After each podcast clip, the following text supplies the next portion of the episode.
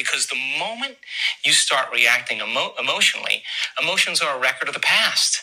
And if those emotions are driving your thoughts, you're thinking in the past. And if you can't think greater than how you feel and you believe your thoughts have something to do with your destiny, you're creating more of your past, right? So it turns out that the repetition of thinking and feeling and feeling and thinking, these loops that people get caught in, condition their body to subconsciously become the mind of that emotion which means now their body as their unconscious mind is believing they're living in the same past experience 24 hours a day, seven days a week, 365 days a year. What's the relevance behind that? Well, the latest research on genes says genes don't create disease. It's the environment that signals the gene that creates disease. The emotional environment or the physical environment? Your environment, any environmental reaction. But if you're reacting emotionally to your environment the same way, your thoughts could make you sick. And if your thoughts can make you sick, is it possible that your thoughts can make you well?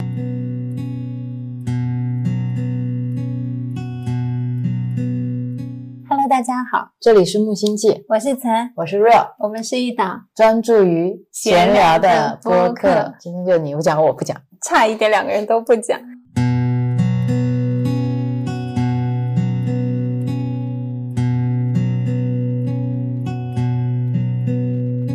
今天是二零二二年，十月四号，星期二，十九点四十二分，我们现在已经变成了一档日更的播客。不过大家也不要保持期待，因为我们很快可能又不一定是日更了。随机更新。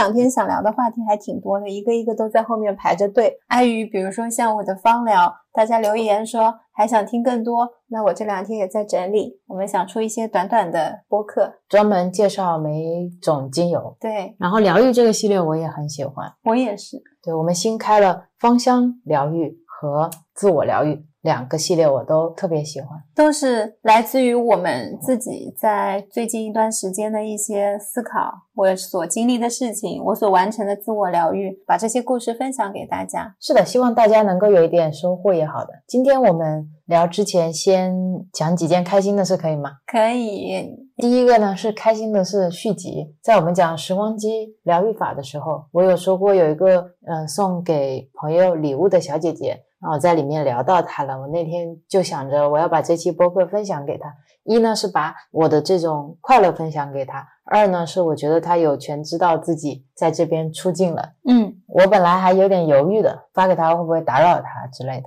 但是 Real 现在有一个很好的方式，他就会说，我现在如果很想做这件事情，我就是要做，他就会立刻去做。对，但我没想到的是，我发给他以后，他就回了我说，他那会儿心情正好很差，看到我发的东西，听了我们聊的那段播客以后，他又觉得自己找回了一点能量，探讨了一下什么是赠送礼物的快乐和怎么样是分享传递的快乐，两个人都很治愈。他说他也是第一次感受到送礼物的人也值得被送礼物的这种幸福感，所以到结尾的时候，他说他今天的不开心化解了，对，他又找回了他美丽的心情，我就觉得嗯特别开心，跟我们今天要聊的主题也很契合。嗯，我听到的时候，突然觉得我们本来只是想分享一下出于尊重的这样的一个初心去分享的，得到的意外的收获就是，可能把这份快乐传递给这个小姐姐的时候，她也觉得很快乐。像是一个快乐的，就是你见过那种飞镖，飞过去又旋回来，哦，回旋镖很酷的。我觉得就是一种流动吧，而且是由他自己发出的，是，然后再流回给他，我觉得特别好。然后第二个事情呢是遇到一个高中生，本来想约手工课没约上，他就跟我说能不能来探店，顺便采访一下我，因为要写作业。嗯我当时想，哇，第一次要上高中生的作业本了，也蛮激动的。然后那天下午就跟他聊了很多我们的创业故事啊、创业理念。没有想到的是，当天晚上他就发了一份 Word 给我，说是他作业的初稿，哇，老长了一篇，而且基本上很真实的还原了我跟他聊的一些细节和我的想法。现在高中生学习效率真的好高，我当时看到那篇 Word 的时候，我都惊呆了。他那个 Word 标题就叫《木星记》，开头给我们店写的一段概述，里面的几个关键词是：明媚的阳光、透明的落地窗、温暖平和、不喧闹。满屋的清香。然后后面还有好多段，第一段是创店的初心，第二段是创店的经历，第三段是创店的经营，第四段是我的想法。嗯，就结构非常的清晰。他最后我的想法里面，他写跟主理人交流以后感触非常深。他觉得在店里你可以不买东西，可以随性的拍照。他们走出了大多数人朝九晚五的生活，全身心的投入并打造属于自己的小宇宙。他说：“说实话，我好羡慕这样的生活，做自己喜欢的事，和最好的朋友在一起，没有上班打卡，没有下班开会，只有海鸥与晚霞齐飞，引入山河，写诗一样。”对，文笔好好，我永远写不出这样的像诗一样的话。所以我们下次要写店里的什么文章的时候，就跟大家征集就好了。到时候我们发公众号，就说我们这次想写的主题呢是关于介绍我们这个品牌，大家可以标题党得出标题党，然后正文党得出正文党，结尾党的出结尾党。我们就负责发布。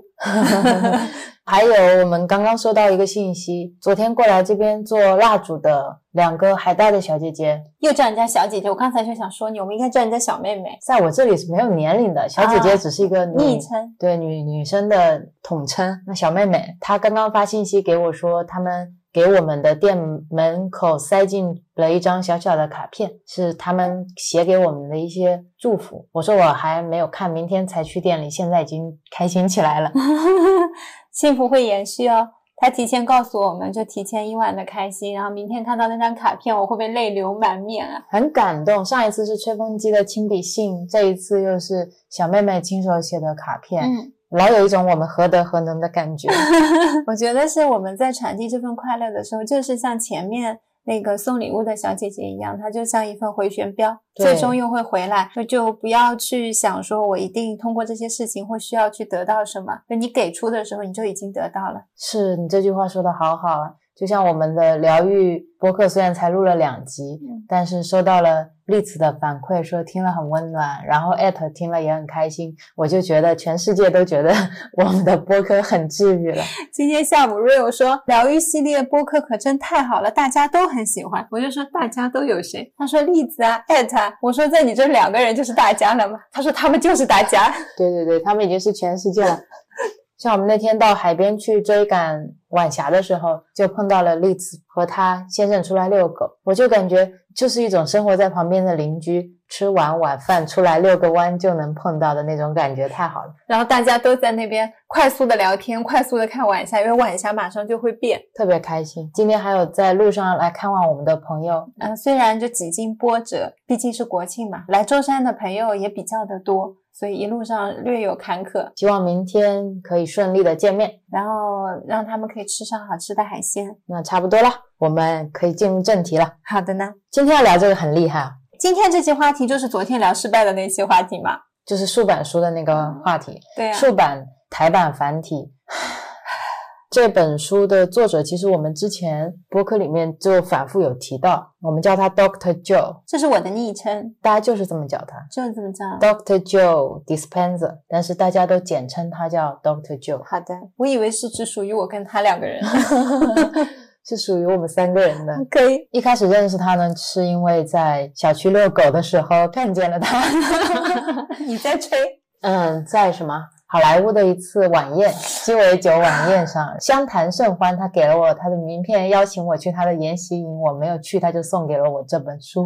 梦醒了，说实话，就是在 YouTube 上看我常看的一个播客组的视频，看见的他，觉得他说的很多话有一些启发性，再去买了他的书回来看。是他呢，我简单介绍一下，他大学的时候是读生物化学的，主攻的也是神经科学，后有一个脊骨神经科学博士学位。他自己现在是有一个研习会，会跟科学家一起用脑电图来测量学员在冥想的时候的一些脑电波，去探索一些意识和科学的边界。嗯，我觉得，如果现在说科学是一种新的权威的话，它可能就是在挑战那个权威的边缘吧。但我这个人，我现在跟以前不一样了。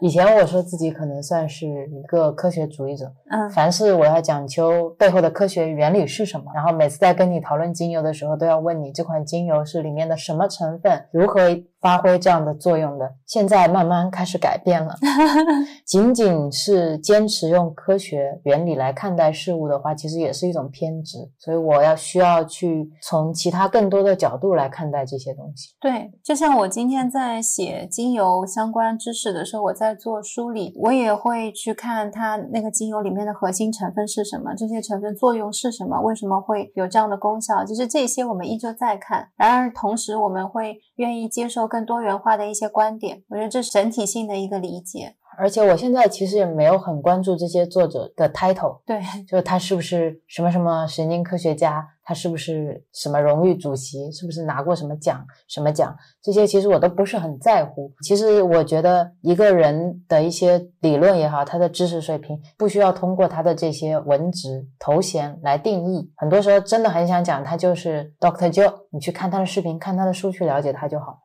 是的，而且现在其实，在研究意识类的科学家，他都是非常有勇气的。很难，而且很容易挑战科学。如果你想以量子力学的角度来说的话，很容易被说成玄学。是的，然后也很容易，你原先在科学界你是有所成就的，你有一些论文的。如果你今天做了一些，比如说意识类的一些研究，然后你的那些报告可能没有跟主流科学相吻合，你有可能会被踢出去。是的，我觉得这也是需要一些自己的勇气和信念的。抛开这些都不谈，关于他书里面的情绪就是那个能量的这个学说，我是非常的认可的。它也解决了很多我之前看待事情困惑的地方。所以今天要给大家分享的也是这个，我称它为情绪能量假说。之前我跟栗子分享过了，今天呢在这里也分享给大家，我觉得很受用。是是是，还有一个要分享这个的原因，是因为我们已经频繁的在生活中使用这个学说了，所以后面的播客为了更方便的去聊，决定这一期先把这些概念给大家捋清楚。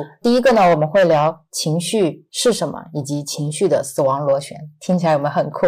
这标题不错，标题党。我今天会聊的大部分会引用来自他的一本书，叫做《成为超自然》啊，英文翻译过来是“成为超自然”，但是台版的翻译是。开启你的惊人天赋，就是那种放在书店里面我们都不会看，而且会因为我们没有去看而觉得自己成功的避过了一本鸡汤书的那种书。封面还是超鸡汤的蓝色的，全英文版的那本就很好，英文版的封面标题整体设计都很符合我那种封面，我就会想去看。台版的我就没有想看，它还没有简体中文版。是，好，那我开始讲了啊。第一个是情绪是什么，可能概念会比较多。当我们的感官记录并接接收到来自环境的讯息的时候，我们脑子里面一撮撮的神经元会组成网格。当这些神经元固定成某一个形式的时候，你的大脑就会产生一种化学反应，并且会传送到全身。这种传递的化学物质以及引起的这个化学反应，我们叫情绪。任何事情不管好坏，只要你的情绪商数越大，我们内在的化学反应就会越强烈。商是哪个商？商人的商，数学里面会用到的。如果某一件事情你能把它带给你的情绪体验、情绪感受记得很清楚，这件事情你也会记得更清楚。就比如说我小时候去上学，我有一次被老师叫到讲台上，老师说我绣花枕头烂稻草。以前想起这件事情的时候，我就会有那种丢脸、难过、失望涌上心头那种情绪。所以你当时有这个情绪，这个画面就会记得栩栩如生，一直记在你的脑子里。而当你因为这些情绪产生一些剧烈的化学变化的时候，你的大脑就会开始注意，我是什么样的人或者什么样的事造成了这样的变化。然后给这个经验拍下一张快照，叫记忆。你站在讲台上的那个画面就被拍下来了，伴随着这种觉得很丢脸的这些情绪一起存储和冻结在了你大脑的灰质里面。这种我觉得也算是一种创伤性的事件。当你经历这样的事件的时候，往往倾向于在神经系统的经验回路内去思考，用我们的情绪范畴去感受，所以你很容易被这样的事件带回过去。除了你刚才这个例子，还可以举一个案例，比如说失恋。比如说你今天失恋是因为被人劈腿了，你会不会感觉很痛苦、很难过？会啊，然后感觉被背叛了，很怨恨、很愤怒。你的身体内每天就会经历大量的情绪。反应，且情绪它是过去事件的记录。你如果越去剖析自己的生活，它是为什么？有没有哪一些蛛丝马迹是我之前没有发现的？某一天回家的时候，其实他的衣服上有一根头发，我当时没细想。或者哪一天他回来晚了，身上有别的女人的香味，就类类似这样的事情。你越去剖析的越多，你遭受的痛苦就会越多，因为你的想法是没有办法超越你一直以来的感受方式的。然后你周围的。好朋友都会开始以被劈腿的朋友和失恋了一定很痛苦的朋友这样的身份来对待你，这就会变成你的新的身份认同。每次有人问你你最近怎么看起来这么不开心的时候，你就会重新讲一遍：哦，我男朋友劈腿啦，巴拉巴拉巴拉的，然后咒骂一通他。就相当于你一直在你的大脑中去激发相同的回路，制造出了相同的情绪，制约你自己的大脑和身体一起走入过去那种怨恨的状态。然后你如果把这些步骤全部都合并起来，把它变成一个完整的程序，打包了，这个程序就叫失恋，或者这个程序就叫你前任的名字，或者这个程序就叫渣男。每次一旦你会想到与这些程序相关的特定的人事物或者名称的时候，你这些熟悉的感觉就会自动创造出跟这个经验一样的感受。当别人说起失恋的时候，你的内心就马上会涌起来那种被背叛、怨恨的感觉。这个也很常见，比如说你在朋友的朋友圈里面看到了你前任的照片，你就马上进入了刚刚失恋的螺旋情绪里面，说就是这个人，害我现在变成这样。或者公司下午两点要开会，然后你现在还没去，但是你已经能感受到这个还没有发生的会议里面那种死气沉沉的感觉、无聊的感觉，每个人都昏昏欲睡的感觉。还有比如说你。下午要上物理课了，你还没去，但是你内心已经能够感受到被老师点了名，但是站起来又不知道怎么解题，被同学嘲笑的这种感觉。这就是我想说的一种情绪的情绪的螺旋，它会从你发生的一些事情，然后身体内产生了某种情绪。把它拍了快照以后，变成某种记忆，这个神经元又会以这个记忆不断的去复制。最可怕的是，在你不断猜忌、不断回忆的过程当中，这会变成你每天的一种例行事项，对痛苦的上瘾，总是会不由自主的去想。我们会听到有一些朋友或者我自己也经历过，你其实不想去想，你觉得想这些是不开心的，是痛苦的，但你的脑子似乎进入了一种不受掌控的状态，你只要空下来。或者只要现在我做的事情是可以不用用脑子去思考的，是一个机械性。比如说我在削苹果，我在刨土豆这些事情的时候，我就会不自觉的就就开始想那些让我觉得很痛苦的事情。它就是一种自动进入的螺旋螺旋式的一个漩涡。是啊。这就是我想说的情绪的死亡螺旋。我们来看一下，当你进入某种情绪或者想到某个念头的时候，这个螺旋是怎么产生的？就像你刚刚说的，比如说我现在一边削土豆，没什么事情干，我就开始胡思乱想，然后想到了。失恋的这个念头，我就开始感到很痛苦。当你感受到很痛苦的这一刻，你的情绪就会影响你，让你去想到更多很痛苦的感觉。这些感觉和念头又又会让大脑和身体去释放更多的化学物质，让你继续感觉到这些痛苦和怨恨。就是一种你的想法生出你的感受，你的感受又生出你的想法，这样生生不息的一个痛苦的。循环回路，随着时间的推移，你会越来越容易的自动以相同的模式去思考、去感受。如果说想法属于大脑，感受属于身体，那思考和感受的这种不断循环就会变成你的存在状态。就可以说，你的整个存在状态其实它都是变成了过去式的，就会让你好像定格在了你。失恋的那一刻，这种程序化的过去式的螺旋不仅仅只发生在情绪这件事情上，它已经完全侵入了我们的生活。我们的生活某种程度上也像你说的，陷入了一种自动化的状态。所以我就列了一个一天式的过去生活，你要听一下吗？来吧，这就是我们的第二部分。打工仔的一天，早上当你醒来以后，会关掉手机上的闹钟。躺在床上看了一下微信有没有未读消息，朋友圈有没有人给你点赞，有没有需要回复的，有没有没有点赞的。接下来你再打开微博看一下今天的热搜。打开天气看一下今天几度，要穿什么衣服。然后你起来上洗手间、刷牙、洗脸、换衣服，每天都是固定的一套的动作。接下来你走同样的路线到地铁站的同一个入口，进同一个闸门，下同一个扶梯，甚至站在扶梯的同一侧，走到地铁的站台，在同一个车厢门口等待。然后你上了同一班地铁，打开同样的音乐或者播客。刷一刷手机，看看小红书或者公众号有没有更新。下了地铁站后，去 Seven Eleven 买了和昨天一样的早饭。到了办公室，你会跟前一天看到的同一群同事互动。这一天上班的事情和昨天的也几乎没有什么不同，甚至面对一样的工作挑战，也会产生一样的情绪反应。下班了以后，可能会去买一杯喜茶或者茶百道来奖励一下自己精疲力竭的一天。在回家的路上点个外卖。到了家里，坐在同一个沙发的同一个位置，看着同样的。剧，吃了差不多的晚饭，这个有点像歌词啊。差不多，先生。然后准备就寝了，以你习惯的相同方式刷牙，用你的右手从上排左侧牙齿开始刷起，爬进床的同一侧，刷了一会儿手机就睡了，又或者不睡。又或者真明到天亮，然后第二天再爬起来进行这样的循环。在写这一段的时候，我就感觉很像我过去几年的工作状态，是你感觉时间过得特别快。当你回忆起昨天的时候，又好像真的跟今天并没有什么不同，不同的只是八十五度 C，今天鸡肉卷卖完了，我吃了一个贝果。而且你让我去总结那几年我在这家公司到底经历了什么，我好像都在经历重复的每一天。刚才在读这一段的时候，真的是我每天的工作的一天的那种程序，让我想起了西部世界里面，就你每天睡醒去经历的生活，真的都是差不多的。而且你一遍遍的持续这些相同的日常行动，他们就真的是变成一种习惯。习惯其实就是你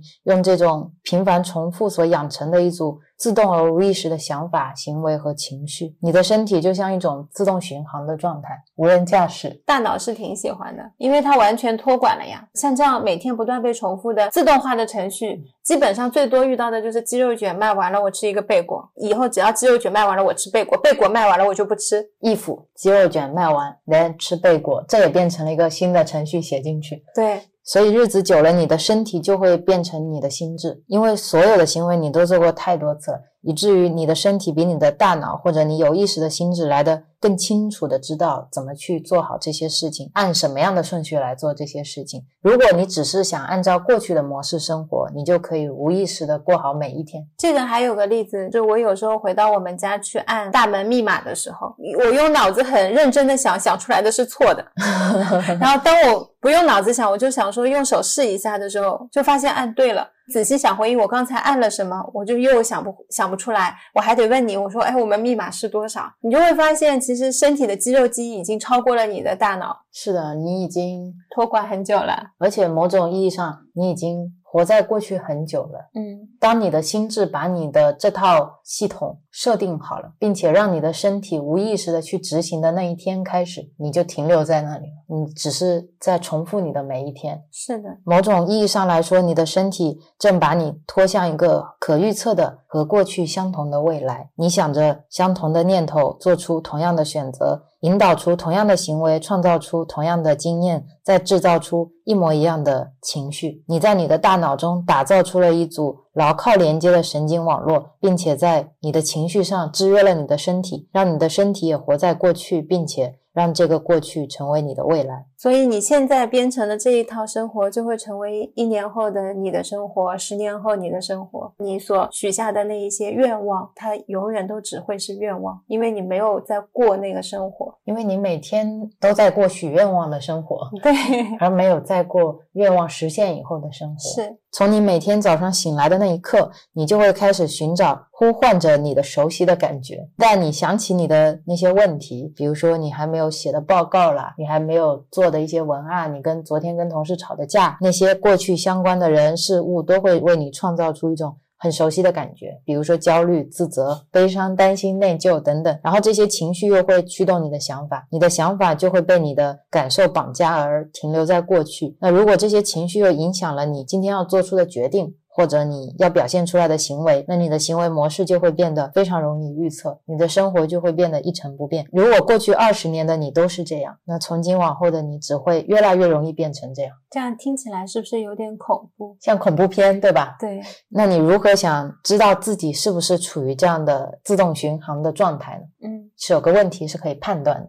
来，你会不会对干扰到你日常惯例的事情感到非常的恼怒？比如说一些很小的事情，为什么平常八点半应该到的地铁今天没有到？或者说为什么我平常走这条路去地铁站，今天他要围起来修路？或者说为什么今天七幺幺的三明治会卖完？今天又不是周末，就你会为这种偏离你的航线的事情感到非常的生气，因为你觉得未知是很陌生的，它是不可预测的，它会偏离你原来的预期。我刚才笑是因为我真的有这样生气，因为你的身体它没有设定出超出这个预期以外的程序，是所以你的身体会给你制造出一种恼怒的状态。我以前恼怒是因为这件事情激怒了我，其实不是的，是因为我今天改变了我的路线，出现了问题。因为你尝试活在一个很舒服、很已知的状态。就是因为丘脑现在要汇报给大脑了，是的，大脑本来睡得舒舒服服的，然后丘脑怕被大脑责怪，丘脑就先给身体制造出一些不开心的情绪。是的，跟领导一模一样，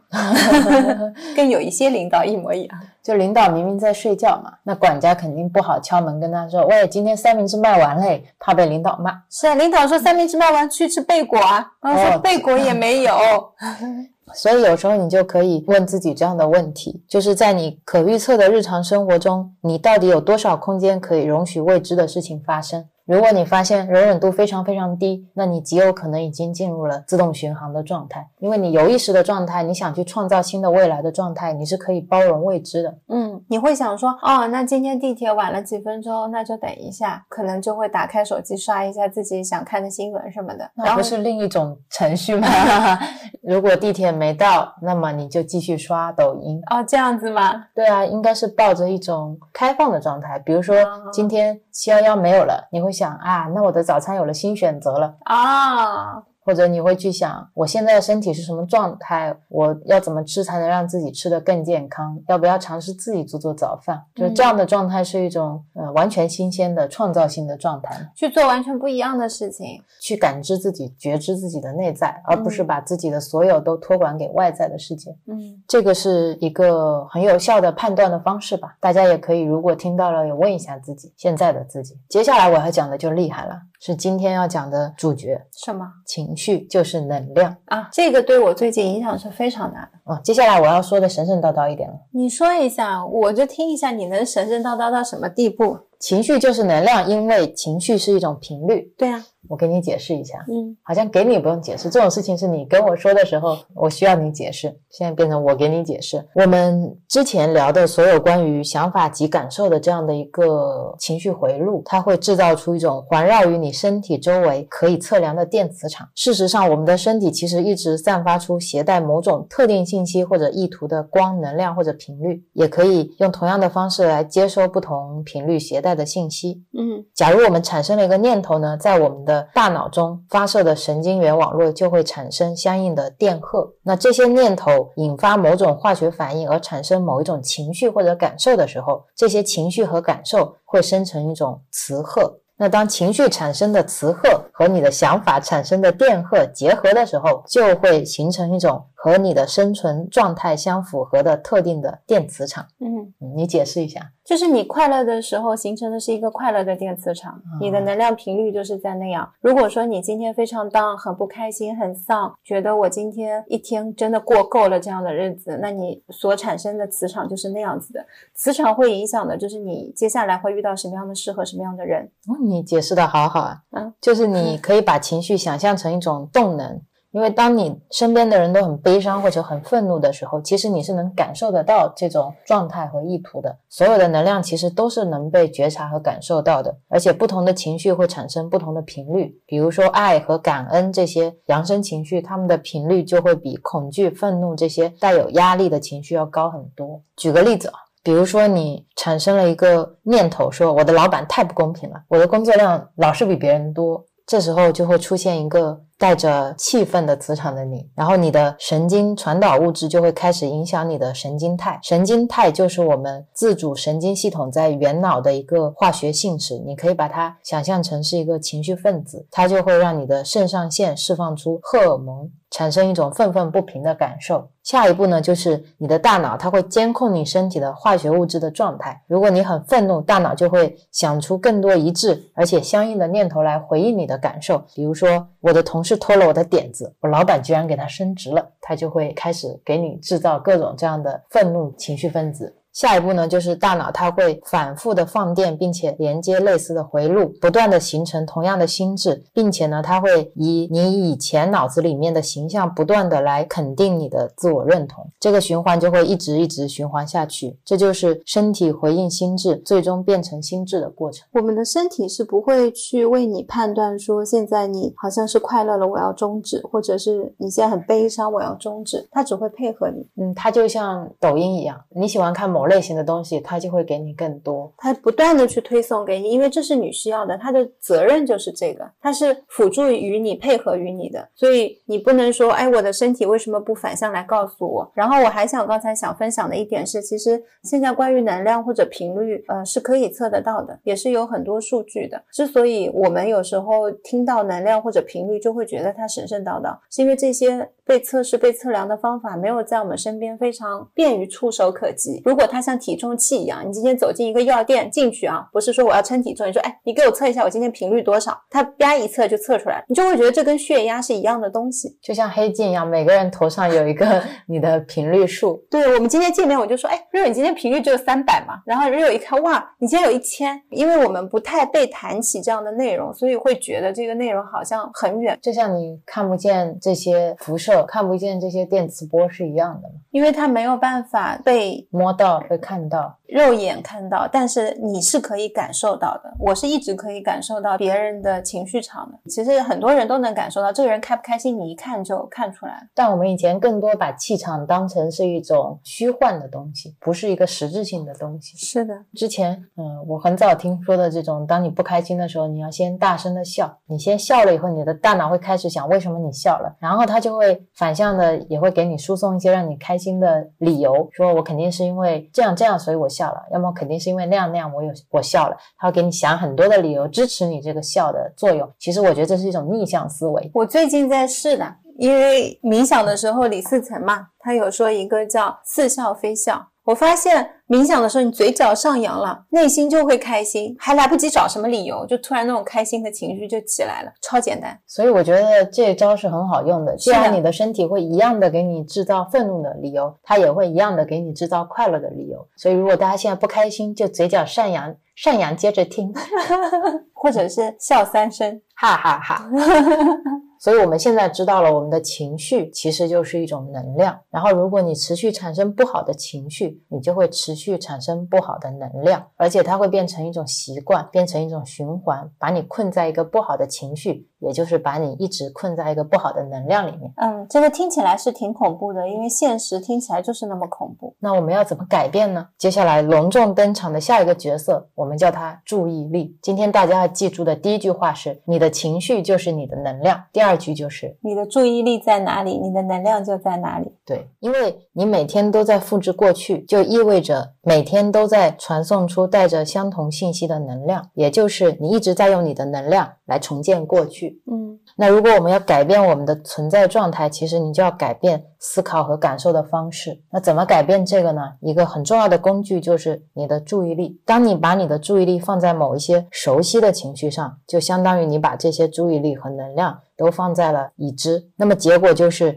你把你自己的能量从你当下抽出来，输送回了过去那种愤怒的情绪里面。同理也是，如果你每天一睁开眼睛就开始想，哦，明天还有个烦人的事没有处理，那么你就相当于把你的能量从当下抽出来，输送到了明天，而且还是焦虑。对，购买的是焦虑。是的，或者说你一醒来，你所有的能量，也就是你的注意力。全部都分配给了你的手机、房子、电脑、工作、你的配偶、你的孩子，甚至是你讨厌的人、你的领导，然后你的能量就会开始。四处留意，大部分的能量都被引导给了外部世界，所以你到最后几乎没有保留任何能量，留给你自己的内在世界的想法和感受，留给你的当下，让你去创造新的想法和你新的生活。就这么说好了，假如今天能量是以一千块钱为例，然后每天我们都有一千块钱是给你今天花的，然后你拿到这一千块钱，睡醒的时候呢，你就想起之前的一段感情有多么的不愉快，你像你过去的已经分分手的那段感情花掉了五百块，你的注意力，等到你要去上班的时候就开始猛花钱，比如说今天老板开会会怎么开成这个样子啊，开始狂撒。等到晚上回家的时候，你发现今天一天你已经把剩下的五百块全用完了，而一分钱都没有花在自己身上，所做的事情都跟你自己内在的东西没有太大关系。所以你这样一天很快把能量花光了以后，你是没有多余的能量让你明天不这样的。嗯，所以你明天还是会这样，因为你如果想要改变的话，你你是要把这一千块钱都投资在自己的思考上，投资在自己的内在感受上的，但你都花光了。对，但你的感受会是最真实的。如果你觉得自己当下的那种状态是不对的，那就一定是要去做出一些改变的时候。对，如果你想从已知走向未知，就像你在七幺幺看到三明治没了，你不生气的话，你要达到这样的状态，其实也可以问自己一个问题，就是你觉得你自己的身体有没有可能开始跟随你的心智走向未知？如果你现在回答我是可以的，那你要做的事情就是要转移你自己的注意力，要改变你自己的所思所想，而且你改变的时间要久到足以让新事物发生。你要把你的注意力，也就是你的能量，你要拨给一些未知的事情，你要拨给当下的自己，让当下的自己创造出一个新的未来。今天这一千块钱，如果就是你的注意力，像我们之前聊到的两千四百块钱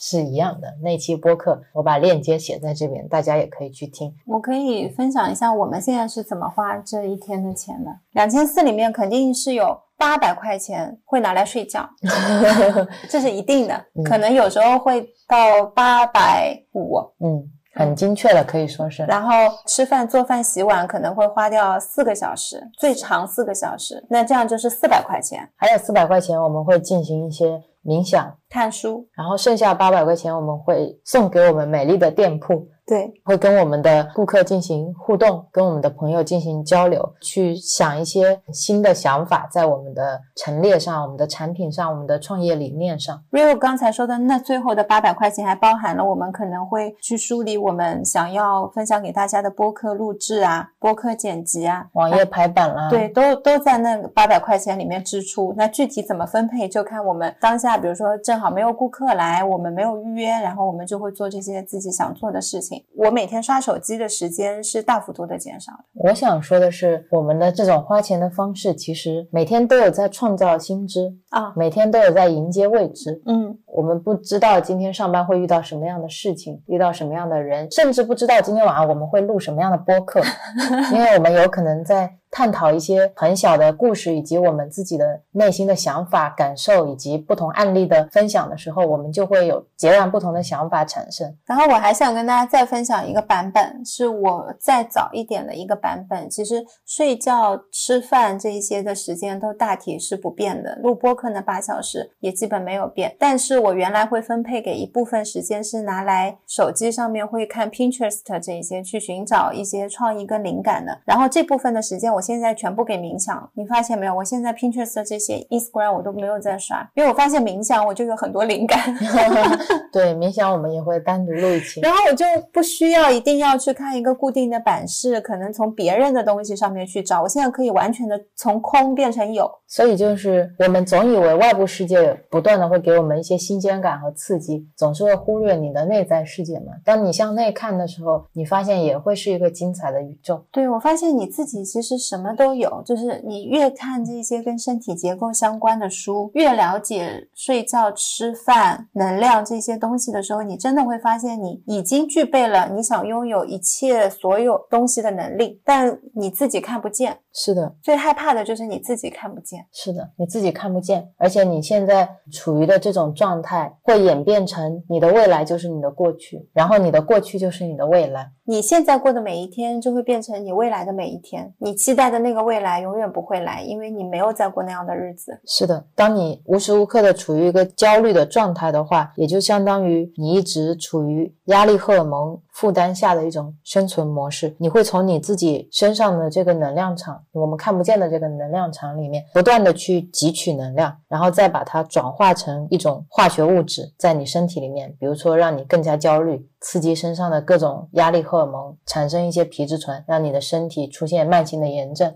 那是一定会有的。对，你会不断的从你的能量场中再汲取这样的能量，让你自己的身体变得更差。然后你的免疫系统会变得比较脆弱，因为他们大多数的精力会去维护你的情绪平衡，会确保你情绪平衡，不要给身体带来过多的一些负担。但是呢，真的有可能一些感冒病毒啊，或者一些炎症要发生的时候，他又没有能力去应对那一些。然后环绕在你周围的能量场本来就会不断的缩小，所以你就根本没有办法自救。你又把自己的能量全部都拨给了过去和未来的一些对于未知的恐惧，所以最后你就会越来越虚弱，然后你又会对这种负向的循环身体性的上瘾。嗯，而且上瘾也是一种你没有办法停下来的状态。客观的说，其实你是对体内的化学物质上瘾，你对情绪上瘾。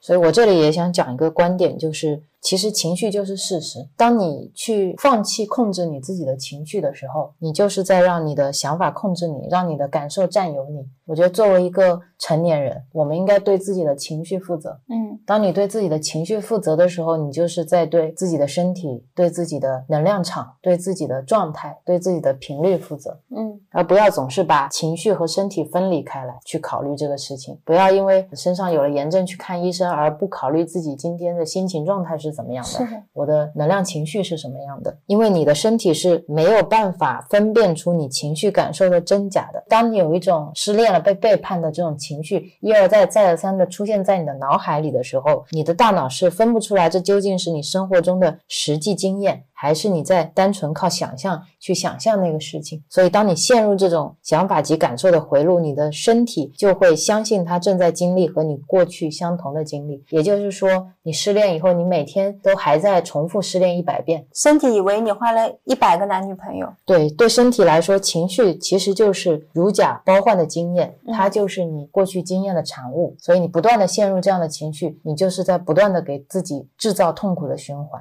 大家听到会吓死了。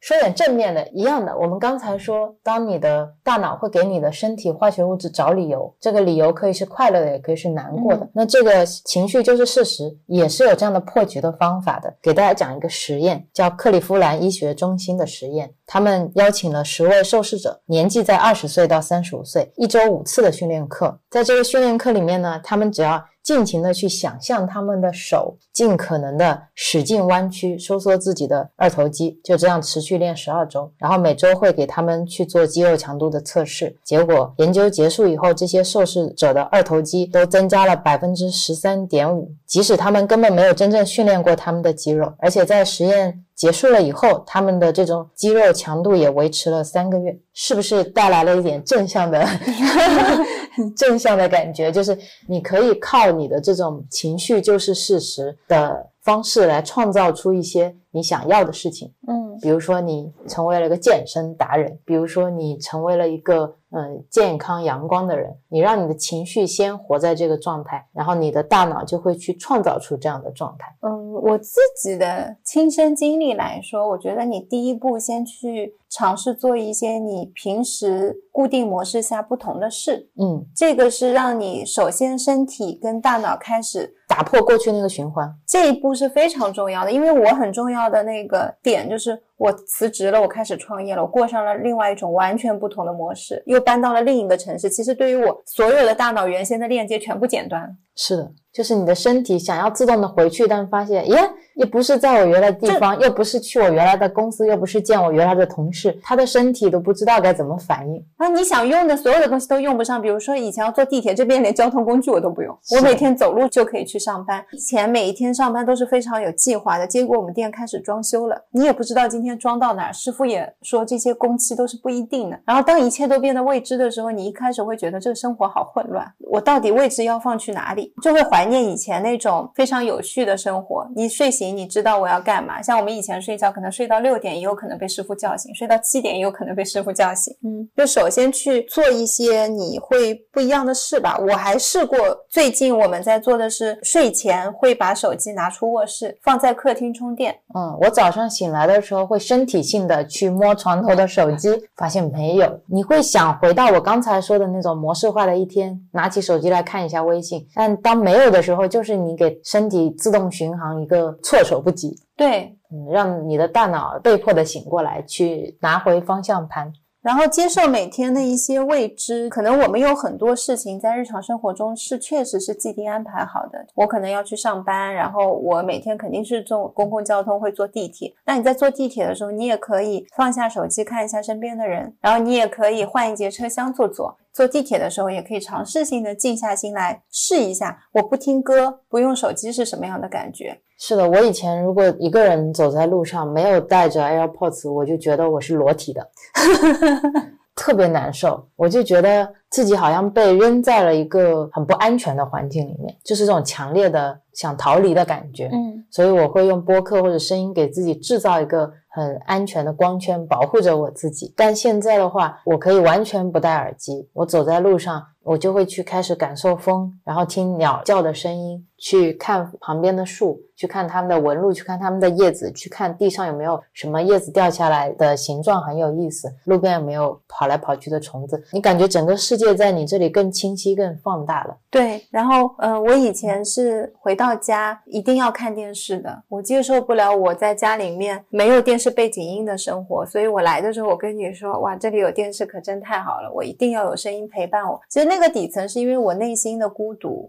是，就只是要有个声音，我甚至都不在乎电视里面在放什么。所以，如果当电视声音没有的时候，我就掐断了我的那个既有回路，我就开始会突然觉得很不安。我现在要找点声音来填补一下。你说不，你现在没有东西可以填补，我们可以试一下跟自己跟自己独处。是我记得你有跟我说过过一句话，我还蛮有启发的。你说你以前觉得清醒是富有逻辑和理性的思考，但是你现在觉得清醒是对自我清晰的感知，嗯，是一种内在的力量，去相信自己。是。如果你面对自己的时候，你感受到的是痛苦，那你就应该去想是什么让你造成了这么久的痛苦，你如何去走出它，而不是深陷于它。对，而不是每天都把你的两千四百块钱投掷给他。对，如果你已经投了一个星期、两个星期了，那你就问自己，我到底是怎么样，我才可以结束？就当你很想结束它的时候，方法一定会是送到你面前的。只有当你一直享受于沉浸在那件事情里面的时候，所有递上来的方法你都看不见。是的，所以我这里再分享一个这个能量情绪学说，解决了我内心一个长久以来的困惑。嗯，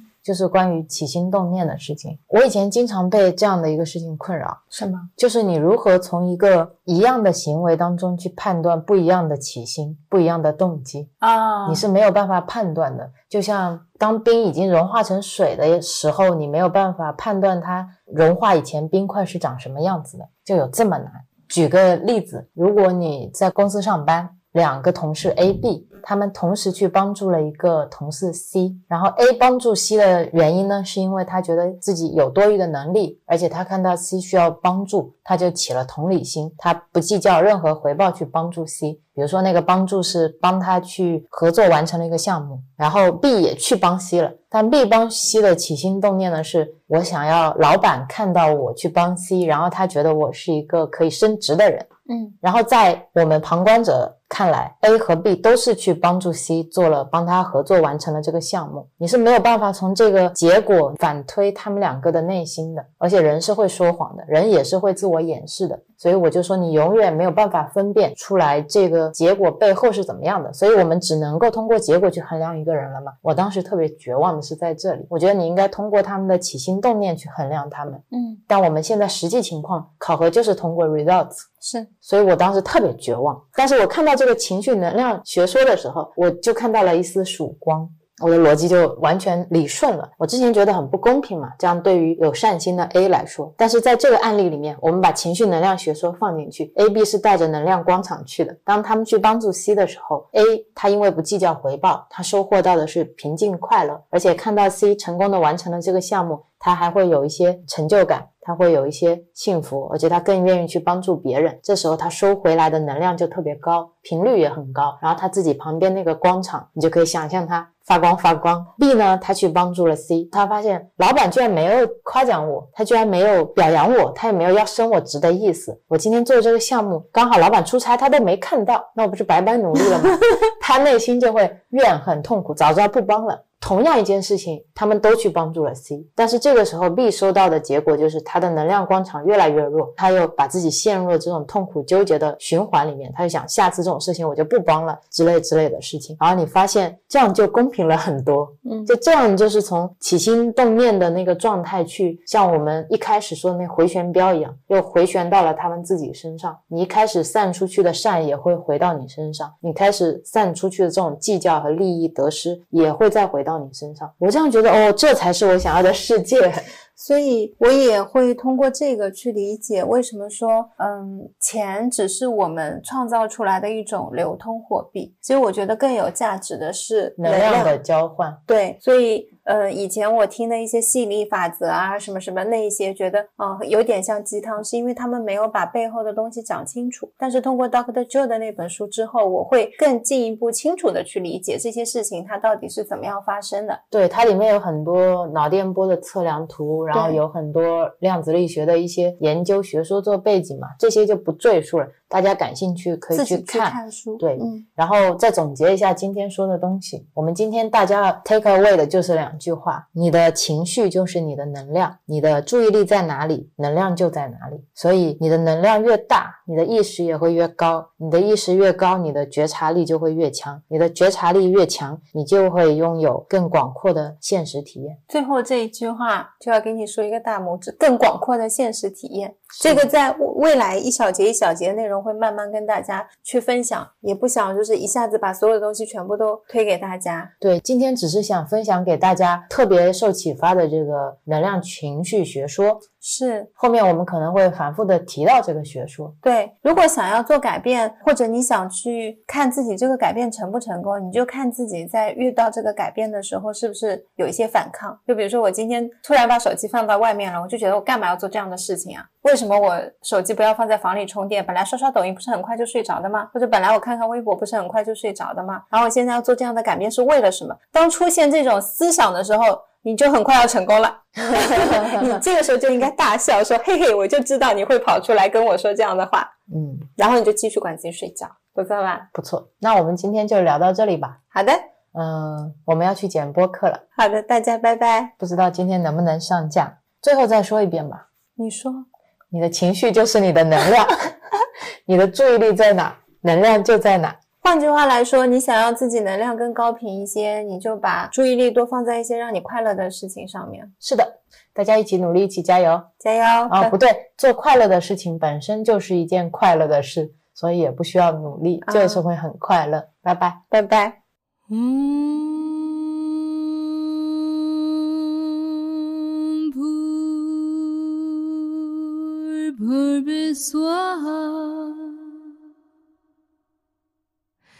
That's a